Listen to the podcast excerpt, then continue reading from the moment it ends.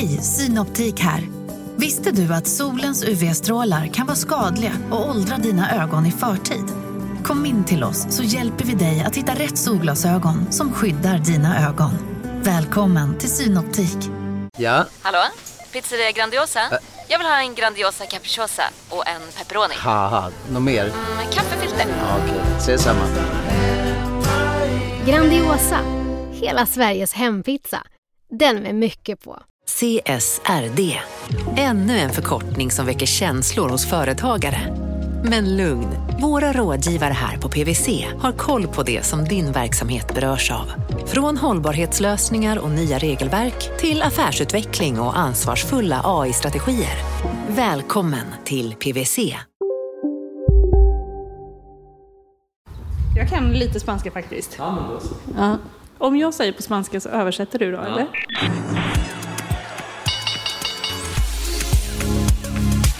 Det här är Affärsvärlden Magasin med Helene Rothstein. Una cálida bienvenida al podcast Affärsvärlden Magasin. Me llamo Helene Rothstein y ahora estoy acá en la casa de 100-miljoners-mannen. Estoy muy feliz que estoy acá contigo. Bueno, y bienvenido al podcast Affärsvärlden Magasin. Perfecto. Bienvenida, un gusto tenerte aquí. Aquí estamos en mi casa que compré hace un año más o menos y aquí vivimos toda la familia, yo y dos hijas y mi esposa de México. Y sí, aquí justo en esa recámara es de hecho mi oficina, aquí he hecho el libro, he escrito el libro con una vista como puedes ver sobre el Mediterráneo, el mar. Y eso me ha dado mucha inspiración. Vad kul. Vi har alltså sagt så här. Hej och hjärtligt välkomna till podden Affärsvärlden Magasin, sa jag. Och sen så sa du att nu är vi här hemma hos mig. Och jag har suttit i det här rummet och skrivit den här boken med utsikt över Medelhavet och sådär.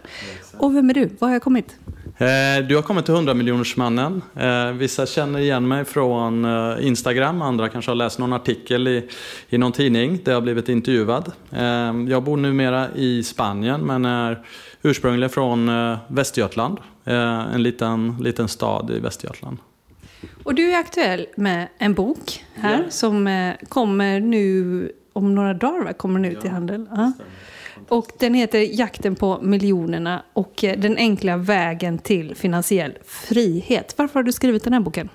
Framförallt vill jag inspirera och motivera unga människor och göra en liknande resa. Kanske till och med börja den resan jag börjar kanske lite senare i livet. Så det har egentligen samma syfte som mitt Instagramkonto. Det är att inspirera och motivera unga människor att börja spara och investera.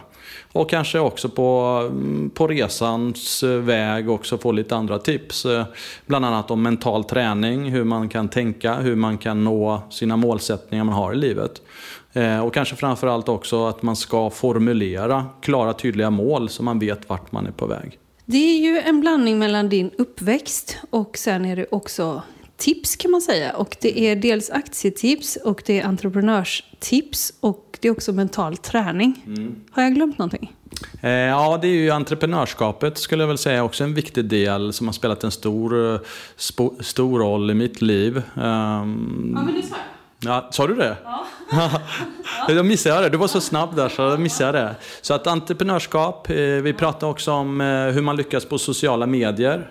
Instagram är ju ett stort kapitel. Jag har ju haft, som vi kanske kommer in på lite senare, ett par resor även med så att säga, Instagram och Facebook i ett annat typ av entreprenörskap. Där jag egentligen tog fram egendesignade armband, en Tors hammare. Där jag lärde mig lite grann hur algoritmerna för Instagram och Facebook fungerar som jag också dragit nytta av nu då i växandet av mitt konto nu på Instagram. För du säger att du tar upp Instagram, det är för att du har över 200 000 följare där under då kontot som heter 100 miljoner kronors mannen. En sak som jag tänkte på som är genomgående vad det gäller ditt entreprenörskap och vad det gäller dina investeringar skulle jag säga, det är att det skulle kunna gå under rubriken fake it till you make it. Eller vad säger du? Ja, man skulle väl kunna ta det som en del också. Till exempel så har jag ju använt den typen av marknadsföring initialt som jag tar upp i boken. Till exempel när jag började min resa som mäklare i New York. Att då hade jag ju som sagt inga kunder som jag berättade i boken. Och då kom jag på att en idé är ju egentligen att ha annonser ute som kanske då inte representerar ett verkligt objekt, men på så sätt attrahera kunder som jag sen kan hjälpa att hitta ett specifikt och relevant och bra objekt. Och det är faktiskt någonting som jag också använt senare i entreprenörskapet. Du är uppvuxen inte så långt ifrån Skara Sommarland, och om man säger så tror jag många fattar ungefär vilket område du kommer ifrån. Och det som är tydligt när man läser om din uppväxt är just som du gick in på här när du ska bli mäklare i New York och sådär, hur du går tillväga. Men om vi tar det från början. Du har det inte så fett när du växer upp, kan man säga.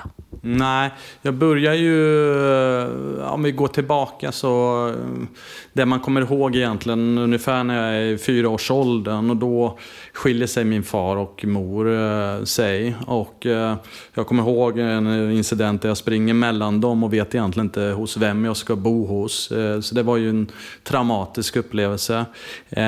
Sen flyttade jag med min mamma till ett ännu mindre samhälle där det bara bodde runt 1000 personer, och min mamma var ju redan då sjuk i MS.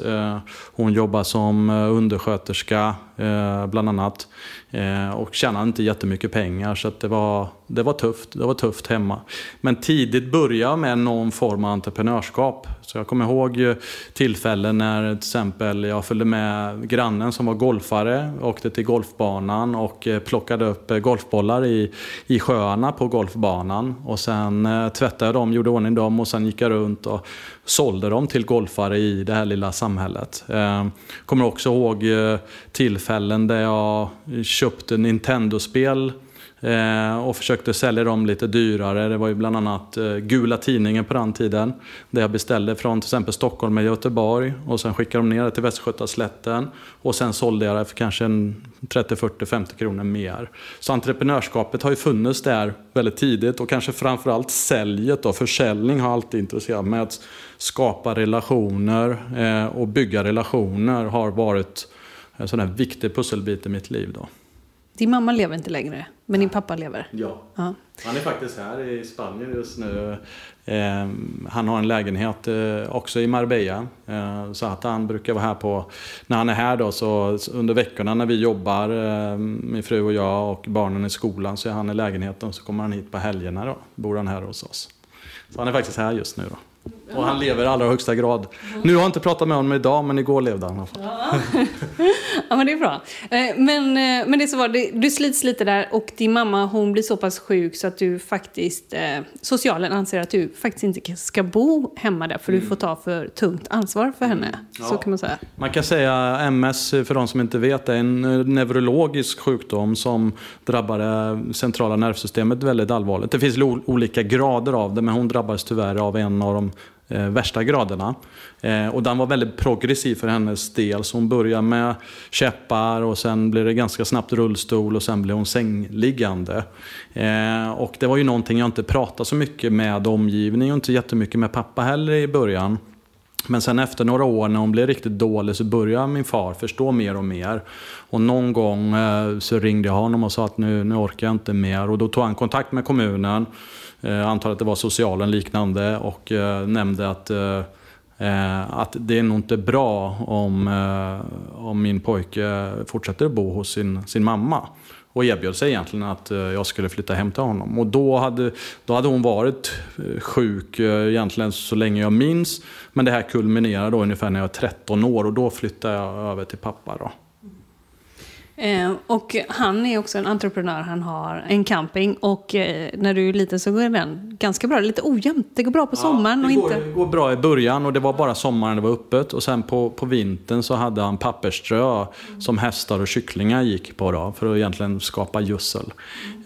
Och campingen var bara öppen på sommaren. Men i och med att Skara Sommarland blev större och större och byggde ut sin camping, så tog de mer och mer av gästerna. Så att Det gick ju lite knackigare och knackigare kan man säga. Men där var också en del av entreprenörsresan och säljresan för mig.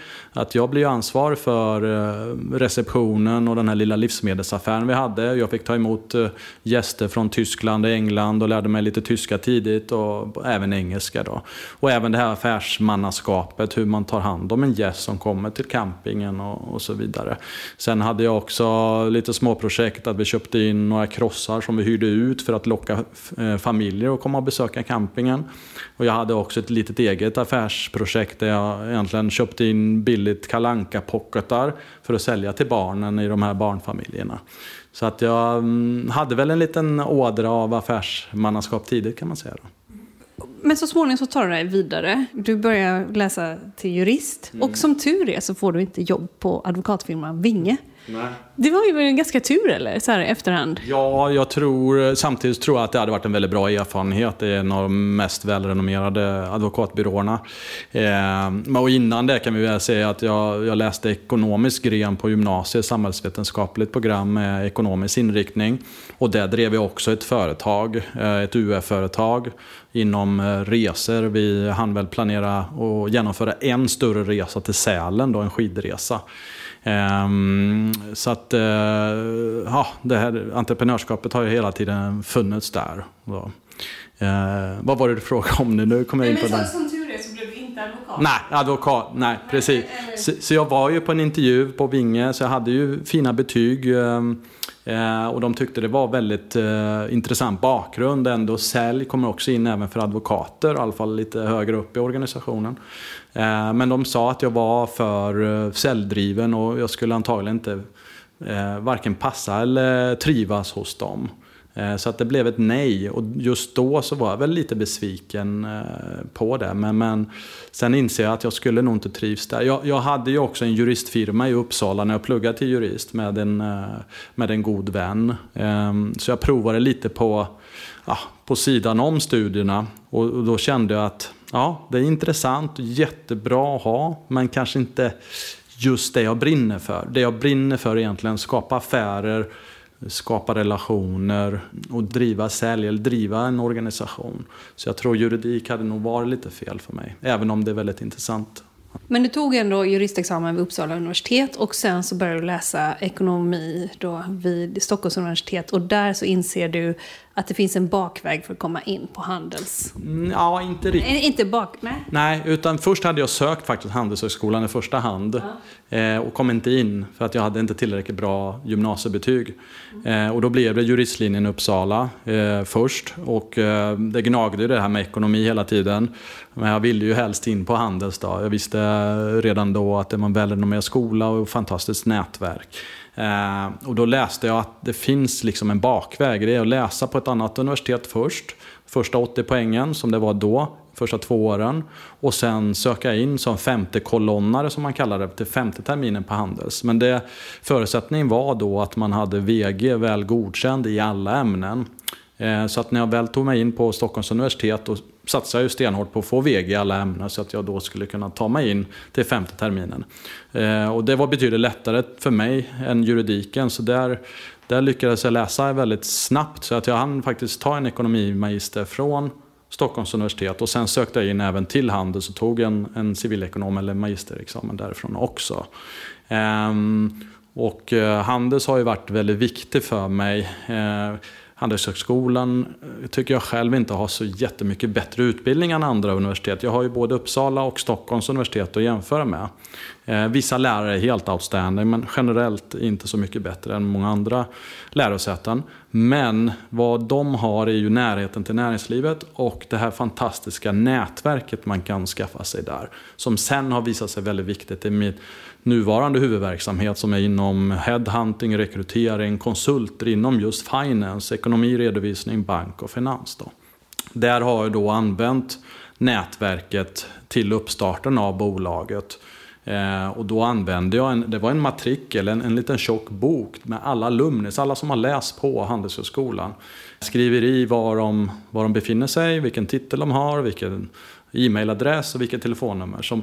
Och som en gammal telefonförsäljare, som vi kanske också kommer in på, att jag har jobbat mycket med försäljning på telefon på Skandiabanken, Skandia och även olika telemarketinggrupper, och det har gått väldigt bra, så använde jag den egenskapen. Så jag ringde dem, presenterade att jag hade en idé om att starta ett nytt företag. Jag hade kommit igång med det precis, en headhuntingfirma, och erbjöd mina tjänster.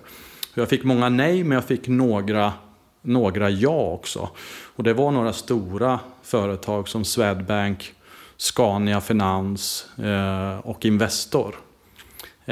Och när jag fick den chansen tidigt i mitt entreprenörskap med det här företaget, så satsade jag ju allt. Och med mycket tur och lite skicklighet kanske också, så lyckades jag göra riktigt bra första rekrytering. Jag fick ju egentligen bara en chans. Jag ringde dem, bjöd dem på lunch eller fika och presenterade idén, och de sa att ja, vi har ju inte jobbat tidigare, men du får en provrekrytering så får vi se hur det går. Så jag la ju all tid och energi och engagemang på det här för att göra riktigt bra, och det där gick riktigt bra och de var nöjda. Så helt plötsligt hade jag ju 3 referenser som egentligen öppnade hela svenska näringslivet åt mig. Och det här är alltså då 2009-2010 när jag precis har startat då. Och det är din huvudsakliga syssla fortfarande, kan man säga? Ja, det kan man säga. Det är huvudverksamheten. Och sen har det tillkommit verksamheter nu med Instagram och samarbeten där. Jag har ett samarbete med en sparrobot, Opti, och även samarbete med Swedbank och vad gäller solcellsanläggning, Svea Solar. Och sen har jag även öppnat nu ett Patreon där jag bollar ekonomiska frågor med privatpersoner. Och sen har vi boken också där det kommer komma in intäkter. Så nu finns det lite olika inkomstströmmar. Men som du säger så är det här ursprungliga företaget, det här headhunting och konsultverksamheten, det är min huvudsyssla. Men vägen dit var ju inte helt rak ändå. Utan jag tänkte också på det, när du gick på Handelsen så träffade du Fredrik Eklund, fastighetsmäklaren. Yeah. Du reagerar av att han sitter med ett cigarettpaket på Lydmar. Du gillar inte när folk röker riktigt, nej? Nej, det är inte min favorit. Och min pappa har ju varit storrökare. Han har slutat sen, ja, vi pratade om det, måste vara 20 år sedan. Och min mamma var också rökare. Så att det är nog därifrån det kommer. Så att, det är inget jag gillar. Men vi hade en jättebra intervju. Och han ringde mig sen och sa att du får jobbet, men du måste då fixa visum själv. Och detta var då ett jobb som var aktuellt i New York, som du ville komma till. Och så liksom, de sökte en trainee till deras fastighetsbolag, och detta var långt innan han var så pass känd som han är idag. Ja, precis. Han hade ändå vunnit någon pris som Rookie of the Year i New York och sålt för $50 miljoner första året. Så att han hade gjort ett namn, han var ju inte så stor som han är idag då. Men han ville växa sin verksamhet, och han sökte en trainee då, och det var via alumnenätverket, den här sidan som Handelshögskolan har. Det var där han sökte den här tjänsten. Så det var jag och ungefär 20-25 andra killar där på intervju då. Så att det stämmer, ja precis. Men för det som jag sa innan, så här, fake it till you make it. Du kommer då till New York och du har inget green card, och han säger, och du tycker så är det mycket i USA, att liksom, om du kan lösa dina egna problem så kan du gärna få samarbeta och hänga med mig. Och, eller? Ja. Ja. Och du gör ett mäklartest som är på en vecka ungefär. Eller? Ja. Jag känner ju det här med Fredrik, att jag antagligen kommer få jobbet, men det fanns inte jättestor då i alla fall vilja eller möjlighet kanske att fixa visum åt mig. Så jag har ju intervju på fredag, men jag bestämmer mig redan där under helgen att jag åker till New York på måndagen. Så att jag tar ett tur- och returflyg till New York på måndagen, 2 veckor fram och tillbaka, och kollat upp allt under helgen. Det är en crash course, tar 5 dagar, och sen får man skriva ett test av Department of New York State. Och klarar man det så får man den här licensen för att kunna mäkla fastigheter just i New York State. Och jag lyckades faktiskt naila det, så det var alla rätt på det. Så jag var ju glad i hågen där, och hade redan planerat att jag ska ju ta kontakt nu med flera firmer på Manhattan. Så jag går runt och knackar dörr på flera firmer och får faktiskt 3 erbjudande omgående första dagen jag går runt. För jag går runt bokstavligen fysiskt och knackar dörr. Och det var tydligen inte så vanligt, men det funkar. Men två av de här erbjudandena försvinner direkt efter de har ställt frågan att de ville se mitt green card. Jag var ju där eftersom du ska jobba här. Ja, för jag är ju där på turistvisum. Så jag har ju inte förklarat hela den här processen, att jag är ju bara där 2 veckor och försöka få ett jobb och åka hem till Sverige och sen tillbaka. För jag var ju tvungen att avsluta Handels också. Så 2 försvinner ju direkt. Och jag kan ju också tillägga att när jag skrev det där testet så frågade de äldre efter visumet. För det är väl ingen galning som går dit och skriver ett sån här mäklartest i New York utan ett green card. Så det var ingen som hade kollat ens på själva test eller provet då, så att säga. Men det var en duktig mäklarchef eller ägare, Barack Donajer, som fortfarande är verksam. Han är på Elleman, precis som Fredrik nu för tiden. Man hade en egen liten butikfirma, 25 mäklare ungefär, på 72nd and Broadway. Och han sa det att jag gillar din resa, din personlighet, ditt driv. Jag gjorde en liknande grej. Han kom från Israel då, för en 7-8 år sedan då, just vid den tidpunkten. Jag hjälper dig med det du behöver. Liksom. Han förstod ju att jag inte var där med något green card. Eller kanske jag till och med yppade ganska snabbt när vi fick bra connection. Men han sa, jag skriver på alla papper. Men och då är ett H1B-visum heter det här visum, är specialistvisum. Men det kräver då att man har en fast lön. Och mäklaryrket just i New York är ju så att det är bara provision. Men då sa han att jag skriver på en hög fast lön, $70,000, vilket var väldigt hög lön då. Och är fortfarande mycket pengar.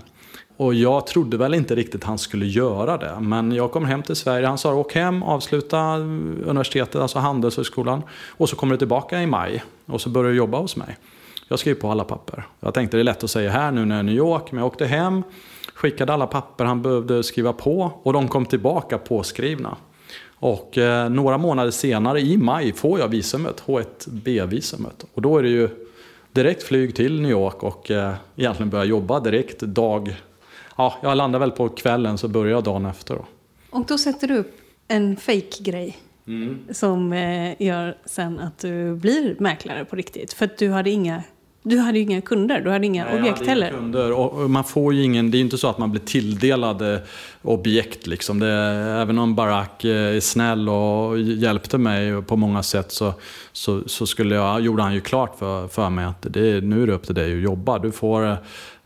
Jag fick nog inte ens en mobil utan jag fick en mobil, jag fick en kontorsplats med en dator som jag kunde använda. Men resten var upp till mig då. Och då är det ju väldigt svårt. Jag känner ju inga säljare, jag har inga köpare, jag har inga som vill hyra eller hyra ut.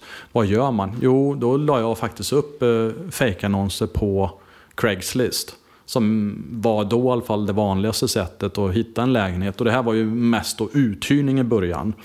Och då la jag upp några fina foton och en bra hyra som låg lite. Jag kollade ju snabbt liksom marknadshyran i det området, Upper West Side. Och la det lite under då, så att jag skulle få massa intressenter att hyra det här. Och sen fick jag ju då svara om att jag har inget. Men jag kanske kommer få in en annan listing snart som är i ungefär samma område, samma pris, kanske lite dyrare. Och då hade jag helt plötsligt, i alla fall någon som ville hyra. Och på det sättet fick jag in då kunder till att börja med. Och sen kunde jag då gå till, eller ringa till hyresvärdar som då hade lägenheter till uthyrning i området. Och säga att jag har 10 kunder här. Har du någon lägenhet i den här budgeten? Och då kunde man då få ett napp på det sättet. Så började det. Så att det är ju, jag fick fejka till jag fixade det på det sättet. Du fick fejka att du var mäklare tills du blev mäklare? Ja, eller mäklare var jag ju per definition i och med att jag hade licensen. Men jag hade ju aldrig jobbat med det tidigare. Jag hade ju ingen erfarenhet mer än den teoretiska kunskapen. Så jag fick lära mig the hard way och få det att fungera. Alltså från A till Ö, om man säger så. Ax till limpa. En sak som slog mig nu när jag läste boken var att du jobbar så himla mycket när man jobbat som mäklare. Varför jobbar man så många timmar? Ja, det är så otroligt hård konkurrens. Nu vet jag inte hur många det är, men det är i alla fall 20 000 mäklare bara på Manhattan. Och det är stenhård konkurrens, så du måste vara tillgänglig 24/7. Så jag jobbade egentligen varje dag. Jag försökte vara ledig lördagar med min dåvarande flickvän, nuvarande fru. Men det var sällan det gick. Och ofta ringde ju telefonen. Då hade jag en Blackberry som hon hatade. Hon ville verkligen slänga den ut genom fönstret. För han vibrerar ju på alla dygnets timmar egentligen. Så jag förstår ju henne också. Men jag var tvungen att svara. Så ibland ringde de 12, halv ett och ville se en lägenhet nästa dag tidigt. Det är ju hård konkurrens också om lägenheter. Och som sagt då i början var det mest uthyrning då av de här, och då var det ofta så att man fick en månads hyra i commission då, så att säga. Och det kunde vara ganska bra. Jag menar, om den kostar 50 000 kronor i månaden en lägenhet som kanske 3-4 delade, så var det ju 50 000 kronor på den tiden då, var det ju ganska bra för en affär, och av det fick jag då ungefär 50%. Och så hade jag en stege 50, 55 upp till 70 då. Så att när man sålde mycket och hyrde ut mycket kunde man tjäna mer då. Så att det var för att motivera högre performance då. Jag förstår att det varierade väldigt mycket vad man får in. Ja. Men kan du ändå säga något slags snitt? Ja, jag skulle väl säga någonstans, i alla fall på uthyrning, någonstans runt 30-35 000 då. Men då pratar vi ju alltså då, vi pratar ju 2005, 2006, så det här är ju, ja, det är ju 16 år sedan. Så att det är klart, det har ju gått upp betydligt sedan dess. Men det var ju ganska bra arvode då, så att säga. Sen hade jag ju vissa exempel på betydligt dyrare penthouses och så vidare, som Trump till exempel hade byggt och sen skulle hyras ut. Då kunde det vara uppåt flera 100 000 för en uthyrning, eller alltså en månadshyra då. Du betonar ju faktiskt också, apropå Trump, att han är, liksom, man kan säga vad man vill, skriver du om honom som i egenskap av politiker eller president. Men han var, liksom, han är verkligen en erkänd duktig fastighetsstjärna i New York. Kan du bara gå in på det lite? Ja, om man tittar, nu hade jag ju möjligheten att utvärdera olika typer av byggherrar då, så att säga, återigen ett tag sedan.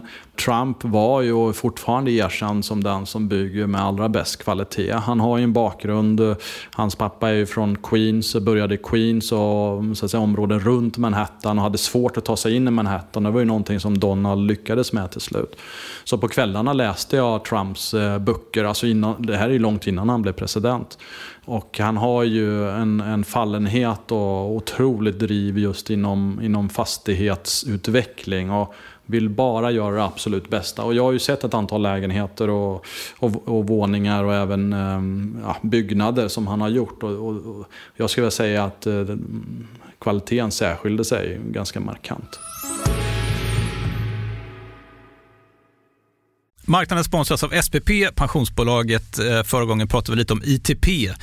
Och som en kort repetition så var det ju 70-tal. Arbetsmarknadens parter bestämde att alla tjänstemän ska ha en tjänstepension. Man kom överens om vilka villkor som ska gälla i den här pensionen, och så kallade man den för ITP. Så jobbar man idag som tjänsteman i ett företag med kollektivavtal, då har man förmodligen den här pensionen, ITP-pensionen. Och det är ju så att man kan påverka den här pensionen, hur den är placerad. Vart 5:e år så gör nämligen Collectum, som de heter, en enorm upphandling där olika pensionsbolag kan ansöka om att få förvalta de här pensionerna. Och SPP är ett av bolagen som valdes ut i den senaste upphandlingen. Och sen kan du som pensionssparare välja vilket av de här olika pensionsbolagen som då ska få ta hand om dina pengar.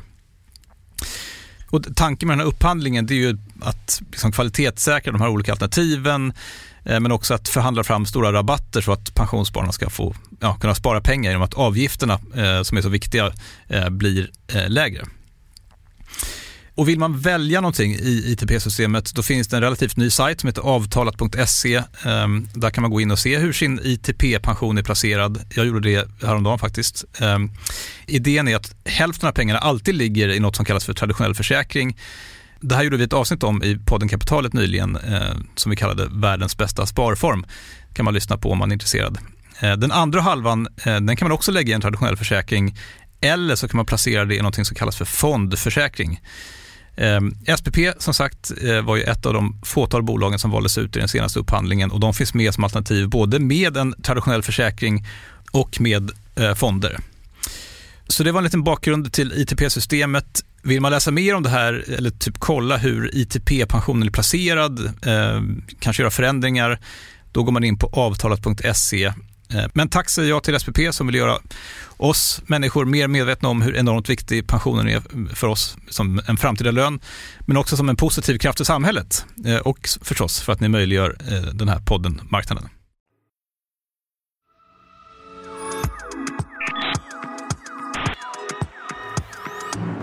Efter New York så väntar Karibien.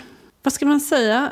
Du kom till Karibien via några på Catella från början. Ja, det var en partner på Catella tillsammans med en lokal entreprenör i Karibien som egentligen sökte någon som skulle vara ansvarig för relativt nystartat fastighetsbolag. Och det var ju via ett nätverk som de sökte, jag blev kontaktad helt enkelt för det här, i och med att jag hade en ganska bra bakgrund med försäljning, handels, jurist och sen den här fastighetserfarenheten i New York. Så jag var väl ganska idealkandidat, så att vi blev nedbjudna 2 veckor och besöka det här i San Vincent och Grenadinerna som ligger öster om Barbados, 40-45 minuter.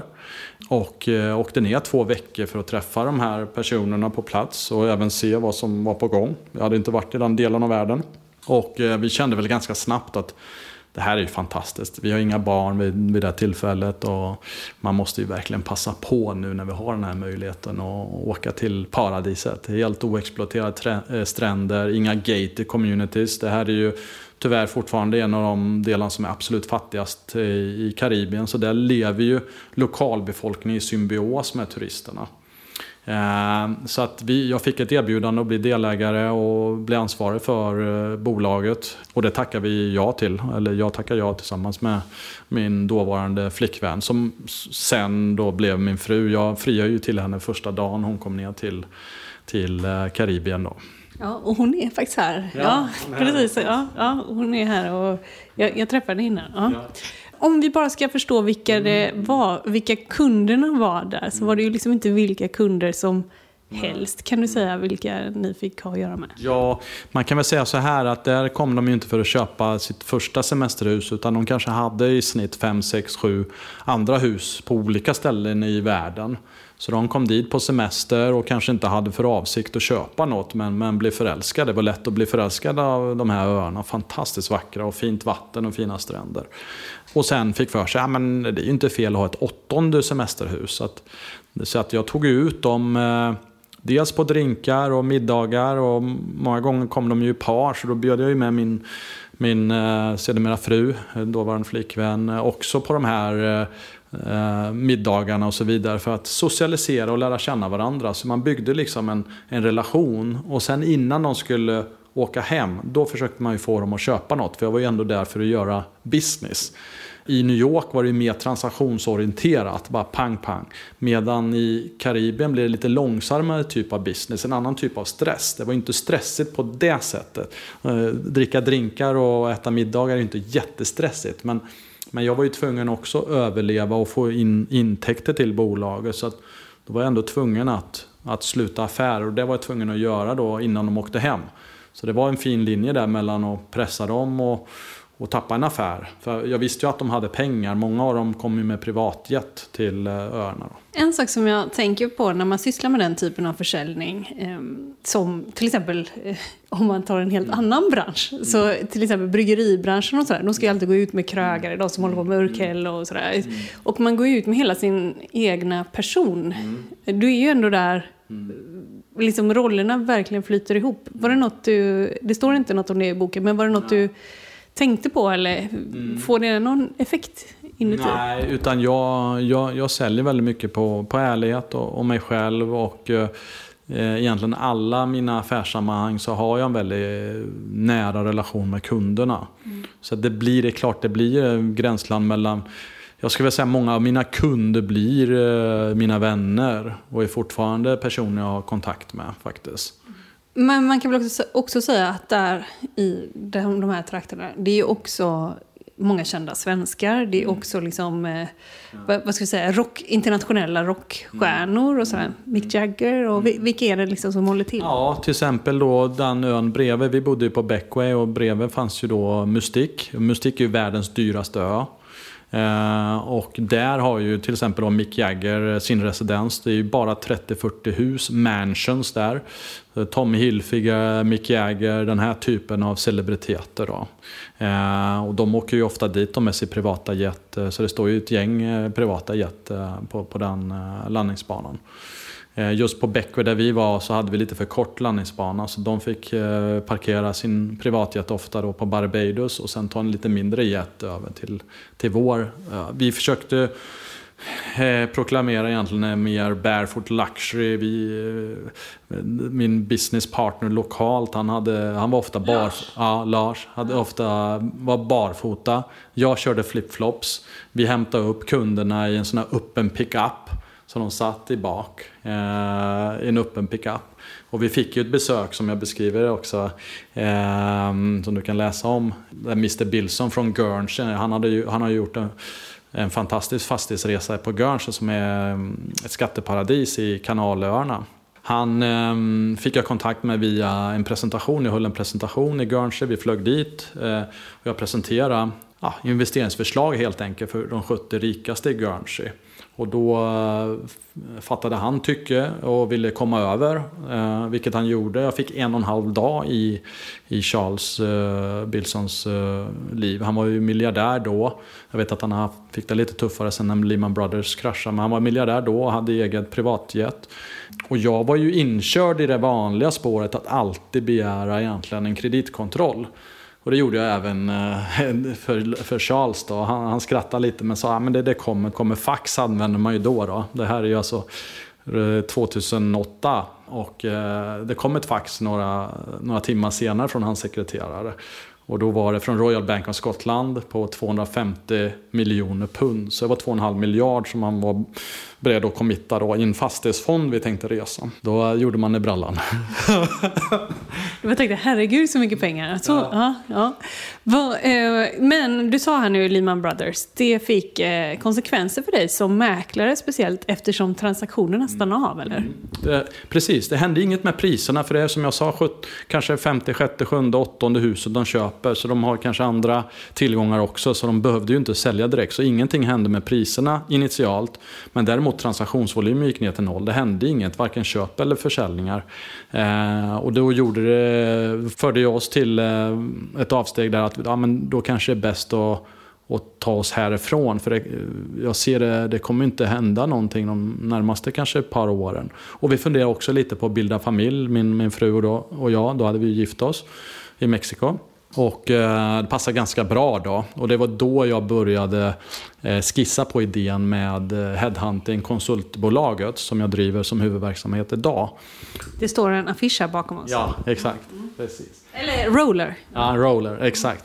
Och då gjorde jag faktiskt så att jag låtsades vara kund och kontaktade 5-6 konkurrenter eller inom den nischen och begärde in offerter och ville ha ett upplägg hur de skulle lägga upp en rekrytering. Och det var egentligen för att lära mig hur gör de?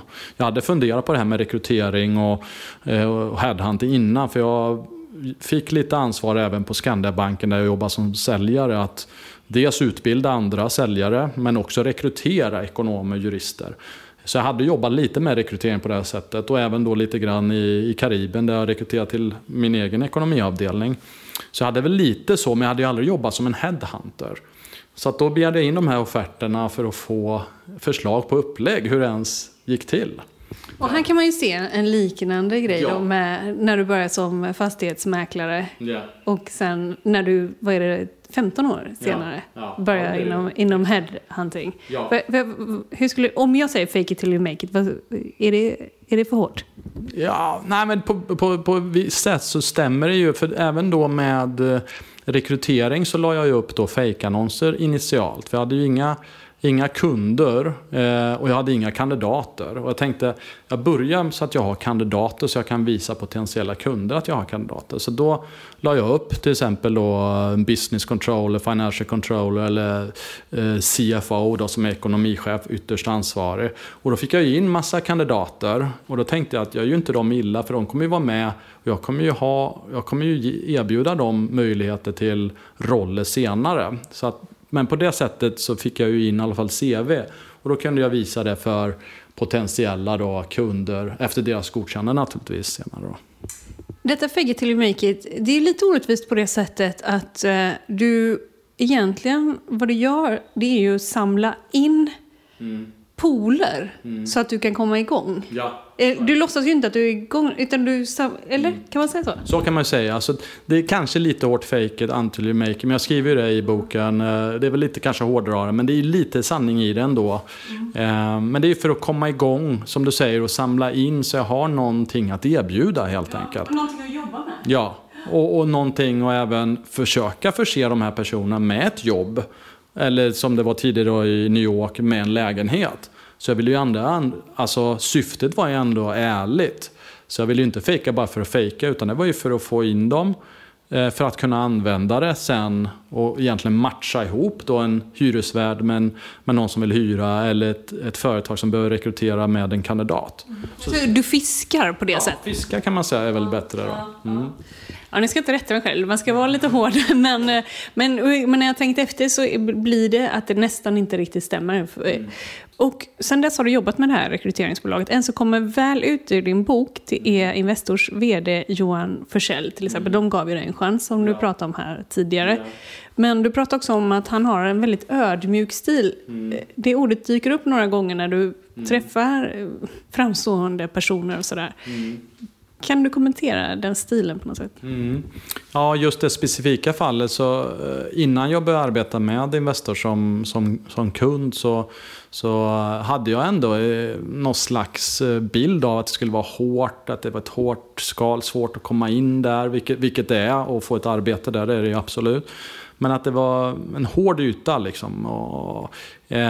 Men när jag väl kom in så kände jag att jag blev otroligt väl respekterad. Lilla jag, om man säger så, fick tid med Johan och nu, inte sista året. Ja, Magnus också, som jobbade precis under Johan då. Johan var ju då, till början var han ju ansvarig för kärninvesteringarna på Investor. Och nu är han ju koncernchef då. Men det var då jag fick kontakt med honom. Och jag tyckte det var så fantastiskt att han ändå ville konkurrensutsätta. För de ägde ju ändå ett eget headhuntingbolag då. Novare på den tiden, nu är det utköpt då. Men jag tycker det också är sunt att konkurrensutsätta. Sen förstår jag att jag kunde inte ge alla rekryteringar till mitt bolag, men att de provar någonting annat och jämför den då, tyckte jag var fantastiskt hög integritet. Jag skulle bara säga, Investor, det är ju inte alla som har varit på deras kontor. Nej. Men det är ju något som är väldigt speciellt tycker jag när man går upp dit. Det är att det finns ju knappt någon skylt. Nej. Det är så lite. Jag hittar på att jobba 80 personer på Investor. Kan du det? Det stämmer ungefär. Det är ju någonstans där som är på själva huvudkontoret då. Och det är ju Arsenalsgatan, så det är ju stora portar in, och det är en speciell känsla, speciellt första gången man går in. Och jag vet när jag skickar kandidater att där går man in i högborgen i svensk näringsliv. Men det som är med Investor, det är ju att på brevlådan så står det ju, det är sån här klassisk blå skylt där det står Investor. Är det fortfarande? Eller det var när jag var där? Ja, nu har jag inte varit där på ett tag, men det var ju för några år sedan var det så, vad jag minns också faktiskt. Men sen när man väl kommer in och träffar, oavsett liksom om det är från receptionisten upp till, och även när Börje var vd, hälsa glatt, och det är en otroligt familjär stämning. Men sen måste jag också säga att det är otroligt vassa, duktiga medarbetare på Investor, men samtidigt väldigt ödmjuka, som du var inne på tidigare, otroligt ödmjuk stämning.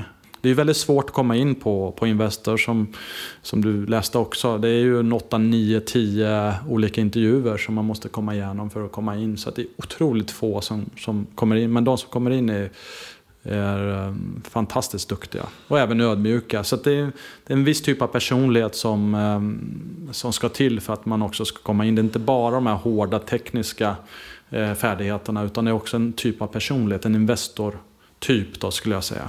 Nu går vi in på dina investeringar. Du kallar dig för 100-miljoners-mannen på Instagram. Det är där du har väldigt många följare också. Hur ser din portfölj ut? Mm. I dagsläget så har den ju gått från, vi kanske ska spela tillbaka lite så lyssnarna får en liten bakgrund där. Jag börjar ju egentligen seriöst med investera 2010 och då börjar jag med 1000 kronor i månaden i fonder. Och mellan 2010 och 2020 så var det framförallt fonder jag investerade i. Lite för att ha lite lägre riskprofil och samtidigt följde jag ju ändå börsen och många bolag under tiden. Men det var väldigt få enstaka aktier som jag investerade under den tiden. Sen 2020 så hände det ju någonting som vi alla vet och det var ju coronakraschen. Jag var på en resa, en weekendresa med en god vän från Västergötland. Och vi åkte ner till Tyskland över helgen. Och då märkte jag att väldigt många bar mask, coronamask. Och det här var ju någonting man knappt pratade om i Sverige i februari 2020. Började prata om det lite grann i media. Det här tyckte vi var väldigt konstigt. Funderade över några öl över helgen. Och även på söndagen fortsatte jag fundera. Och sen på måndagen, då rasade ju börsen. 7% Stockholmsbörsen.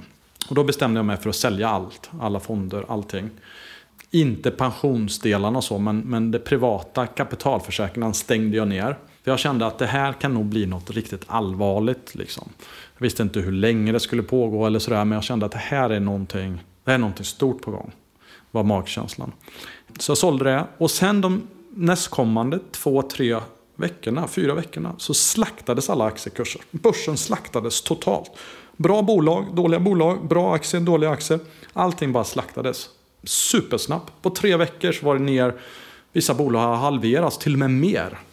Och då kände jag att jag som hade gått ut då, ur marknaden i slutet av februari. Vi pratar någonstans 20-25 februari. Sålde allting där för ungefär drygt 11 miljoner. Jag låg ju torrt där så att säga. Så 23 mars beslutade jag mig, tidigare än vad jag själv hade trott, att nu är det så otroligt bra ingångsvärde, så otroligt bra priser på aktier. Så nu är det, jag måste gå in. Även om det kommer falla ännu mer så är det på lång sikt det här fantastiska priset som vi inte sett på flera år, många, många år. Och då går jag in med de här drygt 11 miljonerna och köper väldigt brett. Så då köpte jag 55 aktier.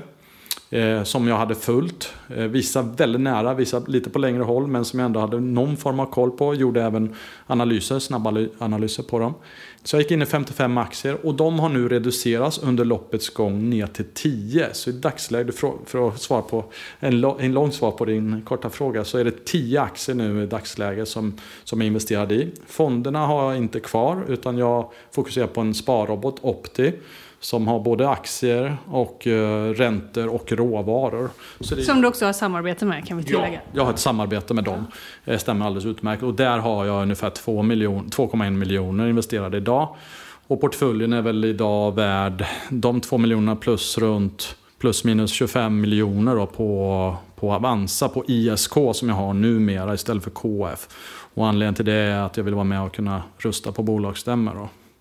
Så att portföljen idag består av 10 aktier där det största innehavet är Tesla. Jag är väldigt intresserad och imponerad av Elon Musk och imponerad av hela bolaget. Jag är inne på min andra Tesla själv och är väldigt nöjd, även bilägare. Jag tror att de har en fantastisk framtid framför sig. Det näst största innehavet är SPB, samhällsbyggnadsbolaget. Som har en väldigt gedigen affärsidé. Som namnet antyder så fokuserar de på samhällsfastigheter. Så det är näst största innehavet. Och sen är det ju då, ja det är Opti då i storleksmässigt då, men om vi pratar aktier så är Indutrade så är det tredje största aktieinnehavet. Sen har jag en del investmentbolag, Kinnevik, Investor som vi pratar om. Fortnox är jag själv kund till i mitt företag. Vi använder deras bokföringsprogram. Hexagon, jag tycker Ola Rolén är en riktigt duktig vd och har presterat gång på gång. Så att det är några av de aktierna som jag har fokus på just nu då. Det är ju inga udda fåglar riktigt i portföljen. Hur kommer det sig? Ja, från början var nog Tesla en ganska udda fågel och det är ju kanske den aktien som har gått allra bäst då. Så den är upp någonstans runt nästan 200% då. Alltså från snitt, jag har köpt på mig under loppets gång. Jag har även köpt Tesla till barnen. Jag köpte dem varsin aktie på 8000 styck. Och det har ju varit en väldigt bra investering då. Men det är inga direkta udda fåglar. Jag känner att jag vill ändå ha någon viss typ av stabilitet. Jag vill ha genomlysta aktier.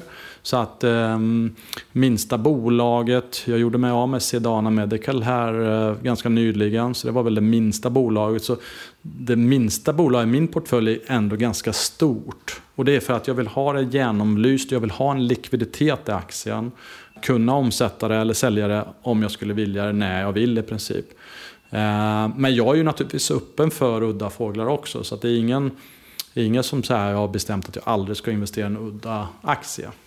Sedana Medical, de är verksamma inom sedering, alltså en viss typ av sövning, och var väl en kraftig coronavinnare, tragiskt nog får man väl säga, eller? Ja, hyfsad vinnare, men de har ändå haft det tufft, och nu anledningen till att jag sålde var att de kom med egentligen en kommentar om att de inte kommer nå målen här förrän kanske något år senare då. Och då tappar de ju 30-40% på en dag. Och jag hade väl gjort den analysen innan, så att jag sålde väl i rätt tid. Jag hade tur med timing där några veckor innan då. Men vad de gör är egentligen att det är en enklare typ av bedövning då, bedövning där sövning. Ja, sövning. Det är sövning som gör att man inte somnar in så länge som man gör med en injicerad sövning. Så att det är mindre risker. Problemet är att det tar ju väldigt lång tid att få godkännande på den här typen av produkter. Så att de har inte fått det godkänt. Men jag vet att många läkare använder det utan godkännande. Så att jag tror att på väldigt, väldigt lång sikt så är det nog ett intressant bolag. Så att även om jag går ut bolag kan det fortfarande vara intressant. Och ett fint bolag. Men att de har inte trenden med sig just nu. Det kanske tar tid innan de kommer tillbaka. En sak som jag tänkte på när jag läste boken, det är att du faktiskt också är inne på teknisk analys. Det är ju, vissa menar att det är nästan som horoskop för börsen. Vad säger du? Jag tycker väl lite att man kan se, man kan ju se trender med olika aktier, och jag försöker ju akta mig lite för fallande knivar, och det är det som till exempel Sedana blev, att det bara föll. Och då är det en tendens, då måste det till någonting väldigt substantiellt för att vända den trenden. Så jag tycker ändå man kan använda teknisk analys som en del av flera analysverktyg. Men jag tycker inte man bara ska använda sig av teknisk analys, utan jag tycker fundamental analys och nyckeltal är väl bästa receptet för att få en heltäckande analys. Men jag tycker det är intressant att även titta på trenden. Men det är inget som jag har som en enskild komponent när jag tar ett investeringsbeslut. Du är också inne på mental träning. Det tycker jag vi avslutar med lite grann. Men apropå då, nästa mental träning. För det finns ju här också vad det gäller innehav. Och man ska tänka nästan som att ha det för evigt. Är ett råd som du ger bland annat. Men även att man ska vara att man ska tänka sin portfölj som att det är företag. Och att aktierna är anställda som arbetar för en. Och när de inte presterar längre så... Ja, så finns det inget fack som kan försvara dem. Nej. Eller kan du utveckla lite? Ja, men det är lite så. Det är ju som anställda, alltså man har pengar som man vill ska arbeta för en. Och då gäller det att hitta ett bra arbete för de pengarna. Och då gäller det att hitta aktier i det här fallet som kommer... ger dig en bra avkastning, alltså en god sannolikhet att de kommer jobba för dig på rätt sätt, det vill säga ge dig en avkastning antingen då i form av direktavkastning eller då en kursstegring. Och då tycker jag varje gemene mans jobb är att hitta bästa möjliga jobb för sina pengar. Och det läste du också, att för de flesta så är ju kanske en indexfond eller en sparrobot den absolut bästa lösningen. För det kräver ju inget engagemang eller någon djupare analys. Det är folk som varken kanske har tid eller intresse för det, men ändå vill vara placerade i marknaden. Och det har också visat att det är väldigt, väldigt svårt att slå marknaden. Att man kan göra enskilda år, det gör de flesta enskilda år, men gör över lång tid är väldigt få som lyckas. Till exempel så av 4000 fondförvaltare i USA så är det ungefär bara ungefär 4% som lyckas slå index. Så 96 är på samma eller sämre än index. Och då är frågan, varför ska man då betala för en aktiv fond som har en hög avgift om den ändå inte presterar bättre än en indexfond? Så det är väl någonting jag vill få fram också rent generellt, att för de allra flesta så är en indexfond eller en sparrobot det absolut bästa lösningen. Sen kan man ju ha en liten del som man ändå försöker med aktier och läsa på och så vidare, men då krävs det ett annat intresse och det tar en hel del tid i åtanke. Medan entreprenörskapet kom väldigt tidigt för dig, så kan man ju tänka att det här med investeringar och börsen kom ganska sent, relativt sett. Mm.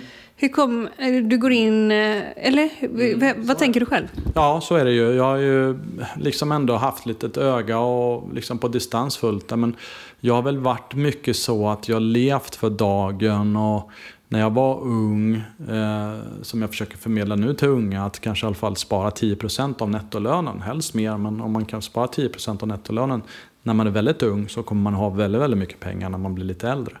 Jag levde dock helt för dagen, och det är inget jag ångrar nu, men jag skulle nog gjort det lite mer balanserat om jag gjorde om det och kanske då spara 10-15% av nettolönen. För jag tjänar mycket pengar även tidigt, men jag spenderar allt på resor, på fester, reste jorden runt några varv, vilket var jättehärligt. Men man kunde ju också kanske då sparat en liten del av det. Så att... Ja. Kan du ge något exempel på liksom något vräkigt köp som du gjorde? Någon klocka säkert. Nej, det är nog mer... Jag var inte så mycket för materiellt då, utan det var nog resor. Så att det var ju bland annat otroligt häftiga resor i Afrika. Det var en sån här organiserad tur. Det var en ombyggd lastbil. Vi började i Cape Town och så åkte vi upp i Namibia, Zambia, Botswana och så tillbaka till Johannesburg under en månad. Och det är klart, det var inte helt gratis. Dels flyga ner och sen den här turen. Och sen paddla kanot på kvällarna och sov i sovsäck under bar himmel med stjärnorna ovanför. Ja, men det är ju helt... Det skulle du väl göra om? Ja, det skulle jag göra. Ja, men något som liksom där du bara... Herregud. Onödigt. Ja, onödigt. För det där låter ju helt fantastiskt. Ja. Ja. Nej, onödigt. Jag tycker inte det varit några sådana här idiotköp om jag ska vara helt ärlig. Jag provade dock min sämsta börsaffär som jag provade en gång, bara fick en sån där idé. Det var faktiskt innan en resa. Och det här är nog så långt tillbaka som 2004. Så jag hade läst några artikel om optioner. Och Eriksson skulle komma med en bra rapport, var alla säkra på. Så jag kommer ihåg att jag tog 100 000 av mina sparpengar som skulle gå till den här resan. Alltså resan var betald som tur var. Men som fick pengar, för det var ju några månader jag skulle vara borta. Satt jag allt ihop i köpoptioner i Eriksson. Och rapporten var katastrofal. Så de där optionerna tappade från 100 000 ner till, jag tror det var 11 000. Jag kommer ihåg att jag kunde dra av en del där i inkomstslag kapital där året efter. Men jag var tvungen att gå in på Nordea på Odenplan och be om ett blankolån på 50 000. Vilket jag som tur var fick. Så jag hade ju betalt resan, men jag behövde ju fick pengar. Så jag fick ha det lite mer snålt på den resan, kommer jag ihåg. Så det var nog sämsta köpet, eller om man säger så då. Jag tänker också, du som har ett så stort konto, du har ju inte varit igång på aktiemarknaden särskilt länge. Hur tänker du kring dem? Du är lite försiktig med liksom att ge råd, och du berättar ändå transparent och sådär. Men hur tänker du att folk kanske ändå gör som du gör? Mm. Det är ju någonting som jag är tydlig med, att jag ger inga köp- eller säljråd. Men samtidigt har jag ju committat till följarna att vara helt transparent, så att ja, var och en får ju ta sitt ansvar där. Men jag uppmanar ju alltid till att det inte är någon köp- eller säljrekommendation, och att göra sin egen analys. Sen kan jag inte stoppa människor från att inte följa mina egna transaktioner. Det kan jag ju inte göra, utan det är ju upp till var och en att ta det ansvaret. Men jag vill vara så transparent som möjligt, för det är någonting jag har utlovat då.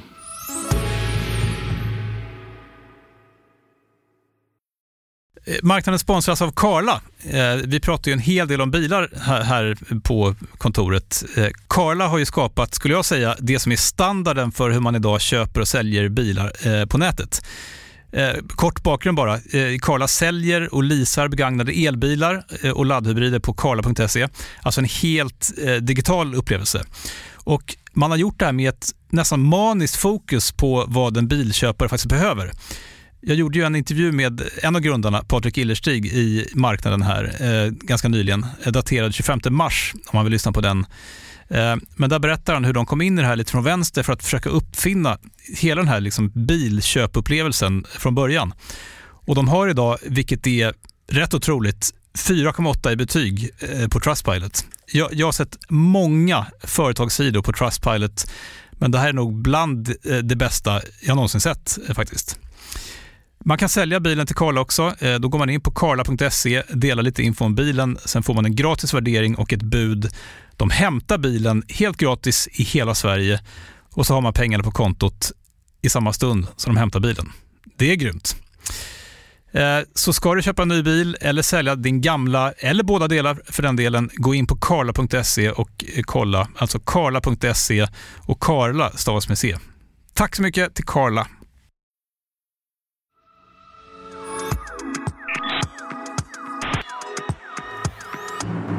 Hundramiljonersmannen. Mm.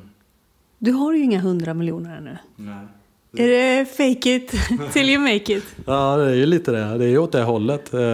Men det är målet. Och varför inte kalla sig miljardmannen? Nej, men det är lite för abstrakt. 100 miljoner ändå, som jag tycker är realistiskt. Hur jag än nu räknar på det så är det realistiskt. Det är inte lätt, men det går. 100 miljoner innan årsskiftet 2030, är det sagt? Precis, nyårsafton där ska jag skåla in till det. Mm. Och nu ligger du på, vad sa du, 25-27? 27 nu då, om man då räknar bort, vilket jag har ju sagt på ISK-konto, men jag tog ut 7,3 miljoner förra året för att köpa det här huset och även renovera delar av, delfinansiera det här huset då. Jag misstänker att det här kostar mer än 3,5. Vad kostar det här huset ungefär? Om du ska köpa det idag så är det nog någonstans runt 30 miljoner minst. Men jag köpte det för mindre än hälften av det. På grund av kontakter eller på grund av tid? Nej, timing? På grund av coronarestriktioner. Det här är ju förra året. Vi åkte ner och tittade på hus i april då, precis vid påsk förra året. Och då var det fortfarande väldigt hårda restriktioner här. Så det var ju inte en turist här. Vi var ju själva här. Inga restauranger nästan öppna. Inga turister som sagt. Inga intäkter och ingenting rörde sig på fastighetsmarknaden här i Spanien. Och du visste som gammal mäklare att transaktioner, de måste bli av. Ja, exakt. Annars överlever inte folk. Särskilt inte mäklare. Och mäklare vill göra affärer. Mm. Så inte bara det att det var stiltje på marknaden. När vi kom och tittade på det här huset specifikt så var det smutsigt och det var inte omhändertaget. Vilket var fantastiskt för oss. Det var dåliga bilder. Så utsikten är ju en av säljpitcharna på det här bolag, eller på det här, den här villan, det här huset. Men det spelar ju oss ju väldigt väl i handen för att det var ju inga andra köpare, så det var ju ingen budgivning. Och vi klankar ju ner på det ena och det andra, både riktiga grejer och inte riktiga grejer. Men jag ska också säga att som gammal mäklare gjorde jag ju min hemläxa otroligt väl. Jag hade ju kollat minst 2000 hus på internet. Vi hade 30 videovisningar och vi kom ner april då förra året och tittade på 12 fysiskt. Och det här var nummer 1 för hela familjen. Sen var det en ytterligare villa som kostade det dubbla faktiskt, som också var intressant men som inte passade oss på samma sätt. För det ligger lite längre från skolan och det var mer gjort som ett semesterhus än ett permanenthus. Väldigt små garderober, liten walk-in closet. Det gillar inte min fru, hon vill ha en hyfsat stor walk-in closet. Och sen vill hon ha ett hyfsat stort kök. Så att det blev det här huset och vi är supernöjda. Så att jag tror jag också har gjort en bra affär här. Men, så då har du har 25-27 miljoner. Hur mycket är avkastning utav det? Och hur mycket är bara pengar som du har... Pytsat in. Satt in, ja. Om man då räknar då, för då får vi ändå räkna då för att det ska bli en ärlig jämförelse. Jag har ju tagit ut 7 miljoner. Så om vi säger att det är totalt sett nu är det någonstans runt, om vi då räknar pensionskonton och allting som jag visar på Instagram så är det någonstans runt 38 miljoner om man lägger till de här 7 som jag tog ut då. Så då skulle jag väl säga ungefär 15 miljoner insatt och runt en 23-25 miljoner avkastning då.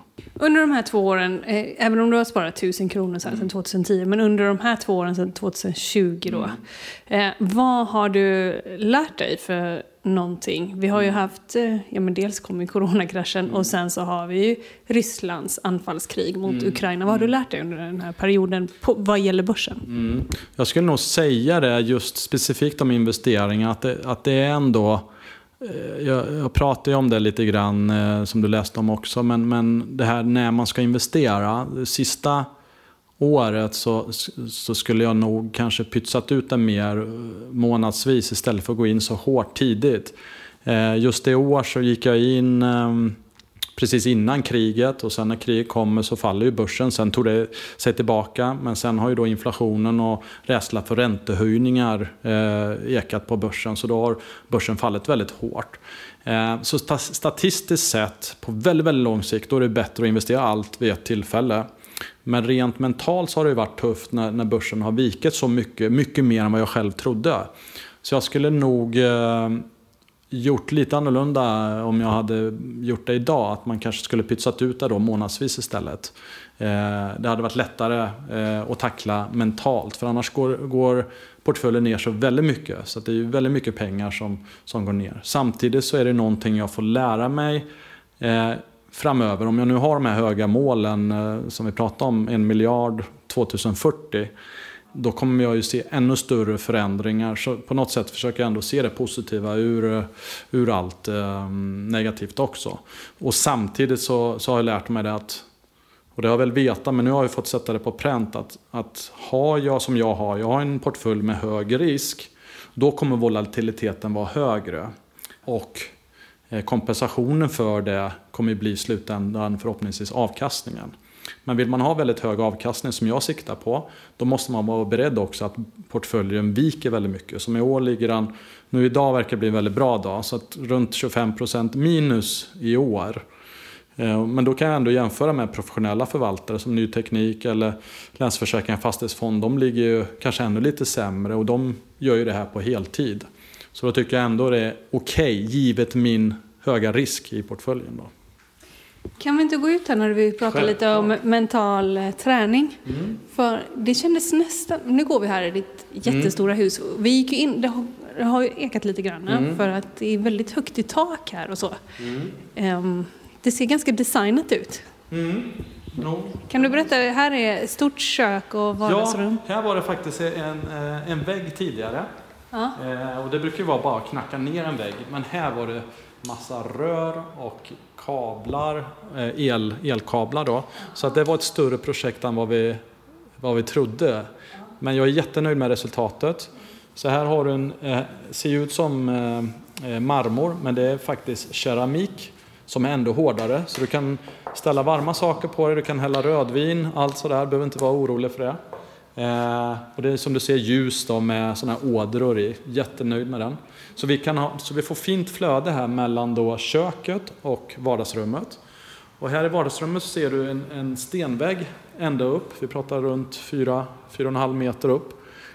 Och det är en sten från Katalonien som vi har lagt. Och tanken är att man ska tänka att det är berg. Så du ser, det är inte helt plant utan det är lite rough. Så du ska föra tanken till ett berg. Så har vi då en inbyggd och öppen spis. Och här tidigare var det ju då luft mellan vardagsrum och kontoret som jag använder. Så det har vi alltså fyllt igen, gjort väggar runt och sen med, som du såg, en dörr så att jag kan komma in och stänga och jobba där helt fridfullt. Och sen går vi ut från det här stora rummet. Ja. Då kommer vi ut till en jättestor altan. Ja, man skulle kunna kalla den en stor terrass. Och så är det några trappsteg ner till poolen. Så här uppe har vi ju då, som är speciellt med det här huset, som jag fortfarande svårt att hitta andra hus med en liknande utsikt. Här har vi alltså 180 graders utsikt mot Medelhavet. Och vi har egentligen inga tak precis framför oss. Du ser, vi är på en kulle nu ungefär 100 meter upp. Så vi har ju helt fri utsikt, 180 grader. Vilket är väldigt, väldigt unikt då i Marbella-området. Ja, det är väldigt fint. I min värld så känns det här nästan inte som ett privathus. Okej. Nej. Men så är det inte i din värld här. Nej, men det är lite så våra tidigare liksom lägenheter och hus också. Att det har varit väldigt minimalistiskt. Svart, vitt, grått. Och vi har ju sofforna är röda. Vi kommer fira 15 år som gifta och jag har en god vän från Handels. Och han är grym på att göra tavlor, så han ska göra en grym tavla här som vi ska hänga upp. Och sen har jag ju vakthundar här som du kanske missar. De är ju tama numera. De skäller inte så mycket. Olla peritos. Ja, olla peritos. Hur stort är huset? Alltså boyta är drygt 400. Ja. Och sen är terrassen drygt 100. Så att det är 400 boyta. Detta då bara med mental träning. När du vaknar och när du går och lägger dig. Det där kändes nästan... ibland i liksom kristen grund är det ju morgonbön och kvällsbön och så, om man tar det tillbaka traditionellt, men det är också mindfulness-träningar och sådär. Men du är ganska inne på det. Ja, jag blev intresserad av det tidigt. I och med att jag hade en tuff uppväxt så tänkte jag ju mycket. Tidigt så bestämde jag mig för att egentligen fokusera på det positiva ändå i egentligen alla händelser som jag kunde. Sen när jag blev lite äldre så började jag leta litteratur om det här, och när jag blev lite äldre så hittade jag då Tony Robbins, som är en av mina stora förebilder, en amerikansk författare och mental coach, som inte drar emot det religiösa. Jag är inte religiöst lagd, jag har inga problem med dem som är det, men det är inget som ligger mig så varmt om hjärtat, men jag gillar när det är enkelt och tydligt. Och då märkte jag det när jag läste hans bok att många av de här verktygen som han använder är ju faktiskt verktyg som jag använt på ett eller annat sätt. Så att det där har liksom anammat ytterligare och försökt bygga på. Jag förstod tidigt att det är viktigt att träna. Jag har ju alltid tränat också olika sporter, pingis, fotboll, tennis, nu är det paddel som gäller. Jag har alltid rört på mig mycket. Och det är viktigt att röra sig fysiskt och träna fysiskt, men det är minst lika viktigt att träna mentalt. Och det kan man även knyta ihop till börsen, lite hur man tolkar stora nedgångar när pengar går ner, när värdet på portföljen går ner. Att man då har en bra kontakt med det mentala, att man inte tar förhastade beslut och bibehåller ett lugn så att säga. Och sen att kanske inte låta ens dag bli helt förstörd om börsen går ner. Man skulle börja med att man var tacksam för någonting. Och sen var man stolt för någonting på kvällen. Vad har du sagt i morse? Ja, i morse så är jag otroligt tacksam och glad för att min familj mår bra. Min dotter hade lite feber häromdagen, och idag tänkte jag på det igen, att vad skönt att hon redan är bra och mår bra. Att min andra dotter också mår bra, min fru mår bra, jag mår bra. Man kan vakna upp till det härliga solskenet som är idag och se havet. Men också att min far är här på besök som kommer imorgon. Ska jag åka och hämta honom. Han mår bra, han är 82 år. Han har fått en tredje chans. Han var nära döden ett par gånger på grund av matförgiftning och lite annat. Det hör ju kanske åldern till. Men några få saker, ganska stora viktiga saker, men lätt att tänka på och må lite bättre av. Okej, nu har du 100 miljoners mannen-kontot. Vid vilken punkt kommer miljardmannen-kontot? Är det när du har 200 miljoner eller? Ja, det kommer kanske där vid 250 miljoner, är väl lagom ungefär. Det tycker jag. Och det kommer hända? Ja, det kommer hända. Sen vill jag ju vara ärlig med att säga att om det inte skulle hända så kommer jag ändå fokusera på det positiva. Så att det är ju lite det också som jag pratar om, att sikta mot stjärnan och nå trädtopparna. Och sen har ju inte siffrorna i sig så stor betydelse, utan det är ju mer att jag vill utmana mig själv och se vad jag är kapabel till. Och därigenom egentligen kunna hjälpa fler. Det är ju viktigt det här med Barncancerfond och Neuroförbundet. Min mor dog ju MS. Så att kunna hjälpa till ännu mer där skulle vara fantastiskt härligt. För det finns fortfarande inget botemedel mot MS, vilket är en neurologisk nervsjukdom. Om du skulle bli sådär liksom knasigt rik, vad kommer du göra då? Jag tror alltså rent materialistiskt tror jag inte det blir så stora förändringar. Jag är otroligt nöjd här just med det här huset just idag. Jag kanske ändrar mig i framtiden, men det här har varit en dröm för mig att kunna ha ett sånt här hus. Vi kan gå och kolla på ena bilen är på service idag, men jag har den andra, en Lamborghini som jag älskar, som jag hade förmånen 2018 åka ner. Lamborghini bjöd mig ner till fabriken utanför Bologna i Sant'Agata och spesade den. Det var också en pojkdröm att kunna välja alla detaljer själv och sen 6 månader senare hämta ut den i Malmö då, via Lamborghini Malmö.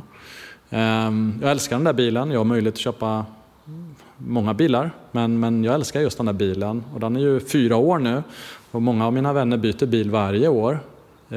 Och det gör väl jag också kanske med Teslan. Jag byter till nyare Tesla i år, men just Lamborghini känner jag att den har en speciell plats i mitt hjärta. Säg stort tack för att jag fick komma hit och hälsa på dig, och lycka till med boken. Det var en ganska uppriktig bok, måste jag säga. Och så kommer du någon gång gå ut med vem du är lite mer offentligt? Nej, jag tror inte det, utan jag trivs bra med att hålla en låg profil. Och anledningen till det är också inte bara hålla låg profil, utan också ur ett säkerhetsperspektiv. Att inte utsätta varken mig eller familjen för några onödiga risker. Så att jag håller gärna... Men det är ju många, alltså, det är ju jättemycket pengar att ha, så här, 25 miljoner att ha sånt här fint hus och sådär. Men det finns ju folk som är offentliga som har ju oändligt mycket mer pengar än det. Alltså sett ur säkerhetsperspektiv. Absolut, visst är det så. Men kan jag minimera och reducera risker så gör jag gärna det.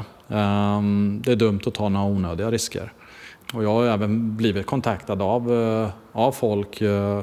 Faktiskt här nere i Marbella till exempel som har gett mig rådet att bibehålla anonymitet. Att det är onödigt att dra på sig allt för mycket uppmärksamhet.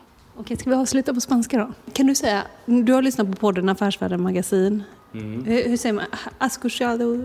Sí, has escuchado a Affärsvärlden Magasin ahora. Y espero que hayan gustado eso. Y nos vemos y escuchamos muy pronto. Du har alltså lyssnat på podden Affärsvärlden Magasin med mig, Helene Rothstein, som idag har hälsat på 100-miljoners-mannen hemma hos honom i Marbella. Den här podden är tillbaka om en vecka. Håll ut! Hej då!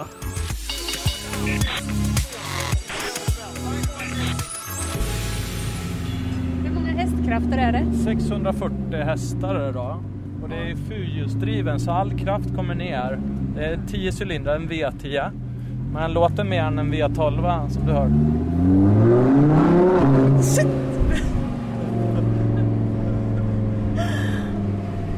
Så en sån här bil ska man ju helst ta ut på bana där man kan köra av sig ordentligt då. Vad är ditt snabbhetsrekord? 310 har jag varit uppe med den här då.